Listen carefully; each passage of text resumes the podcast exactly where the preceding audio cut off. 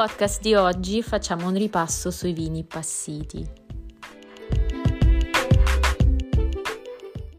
Il passito è un vino ricavato da uve sottoposte ad appassimento che può essere totale o parziale e che può avvenire naturalmente quindi sulla pianta o successivamente alla raccolta.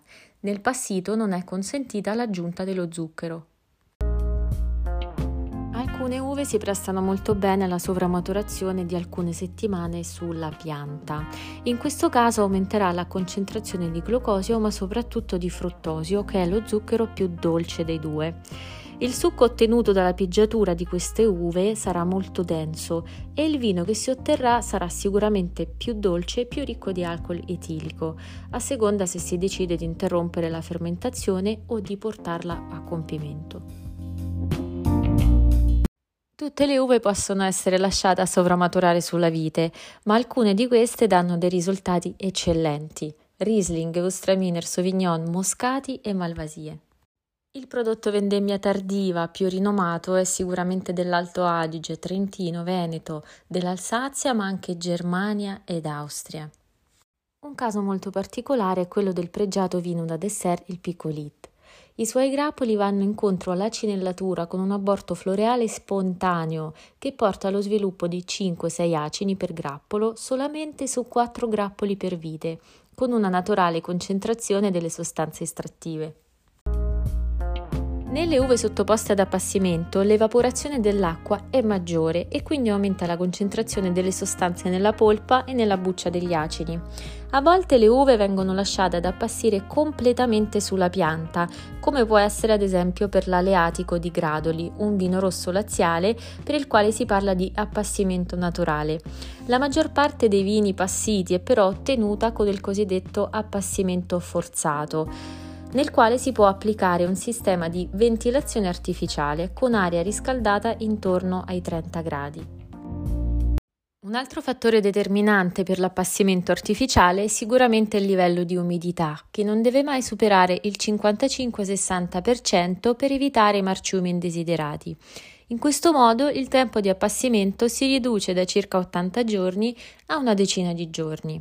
Alcune volte nelle zone con un clima eh, che lo permette ovviamente i grappoli vengono stesi al sole e fatti appassire direttamente lì. Questo succede per la produzione del grego di bianco in Calabria ad esempio e del moscato di Pantelleria. Nelle regioni settentrionali dove il clima è più freddo, i grappoli vengono stesi sui graticci oppure appesi a fili tirati come nel caso dell'uva vespaiola utilizzata per la produzione del breganze torcolato. La pigiatura e la fermentazione avvengono in genere tra dicembre e febbraio, ma in alcuni casi, soprattutto per la produzione del vin santo in Toscana e del vino santo eh, che deriva da Nosiola in Trentino, si attende la settimana santa. Durante la fermentazione l'elevata concentrazione zuccherina e le basse temperature di vinificazione rallentano l'azione dei lieviti. La resa delle uve appassite è sempre molto bassa. Eh, partendo da 100 kg di uve fresche si ottengono circa solo 25-30 litri di vino.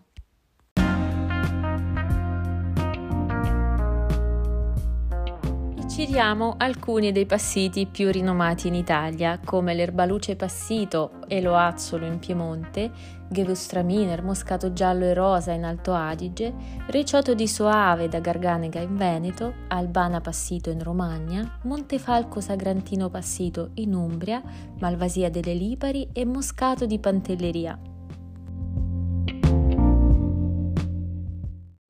La Botrytis cinerea, che è una muffa nobile e non dannosa per il vino, regala al passito qualche sentore in più. Questa muffa non ama i climi caldi e predilige un'ottima umidità. Forma un feltro colorato, un fitto intreccio di ife filamentose che provoca l'appassimento per evaporazione e la conseguente concentrazione di tutte le sostanze estrattive. Inoltre questa muffa produce glicerina e sostanze aromatiche, consumando anche alcuni acidi. In Italia non c'è una zona ben specifica per la produzione dei muffati con l'intervento di Botrytis cinerea. Tuttavia è più frequente nelle regioni del centro-nord. La Francia invece è rinomata per la produzione del Sauterne, Semillon, Sauvignon e Muscadelle. La Germania è rinomata per la produzione del dolcissimo Trockenbirnauslese, che rispetto al Sauterne ha un titolo alcolometrico piuttosto basso ed è più ricco di acidità se ottenuto da Riesling e più morbido se ottenuto da Gewürztraminer. Sicuramente il muffato più famoso è il Tokai ungherese, che è prodotto a partire da uve Fourmint, Arche e Musca a Petit Grain. Al vino base, che viene conservato in botti da 137 litri per un anno, viene addizionato il mosto di uve botrizzate e il tutto viene sottoposto ad una seconda fermentazione. Svolta la seconda fermentazione, il vino è lasciato riposare nelle cantine scavate nella roccia oppure in botti scolme per favorire lo sviluppo di un ceppo particolare di Cladosporium, che è un'altra muffa che sviluppa un velo superficiale simile a quello di alcune tipologie di sherry. Anche questa è una delle particolarità di questi vini. I tokai possono essere classificati in base alle puttonios aggiunte. Cosa sono? Sono delle gerle prese come unità di misura che corrispondono a circa 25 kg eh, di uve appassite attaccate da muffa nobile, chiamate pasta di uva asu.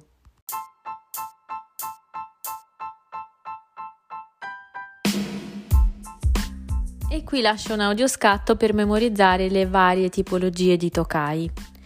Azu 3 Puttonios, residuo zuccherino minimo 60 grammi litro. Periodo di maturazione minimo 3 anni. 4 Puttonios, residuo zuccherino 90 grammi litri.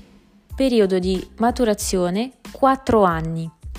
Azu 5 Puttonios, residuo zuccherino minimo 120 grammi litro, maturazione eh, minima 5 anni. Azu 6 Puttonios, residuo zuccherino minimo 150 grammi litro, maturazione 6 anni.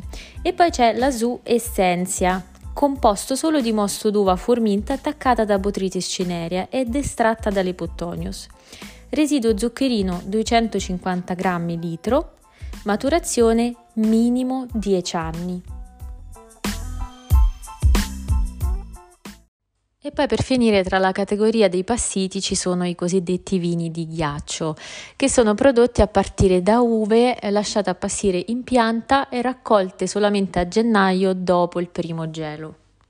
In sostanza l'acqua all'interno degli acini si congela e la pieggiatura avviene ad una temperatura bassissima, sotto i meno 7 gradi. Da questa pieggiatura si ottiene un mosto povero di acqua ma denso di zuccheri, acidi, sali e altre sostanze estrattive. I vitini ricchi di aromaticità come Riesling e Gewürztraminer danno degli ottimi risultati nei paesi come il Canada, specialmente in Ontario, l'Austria e la Germania, dove questi vini vengono chiamati Ice Wine e Ace Wine. Eh, la pronuncia tedesca lascia desiderare, ma ci siamo capiti. In Italia invece i vini di ghiaccio possono essere prodotti da vitini differenti, ma spesso viene utilizzato ad esempio il moscato bianco. Bene, il nostro ripasso settimanale termina qui e spero come sempre che questo podcast ti sia stato utile. Ti aspetto sul mio account Instagram Olga Cose Wine e se ti va raccontami perché stai ascoltando il podcast. Hai un esame breve o sei semplicemente un appassionato? Alla prossima puntata!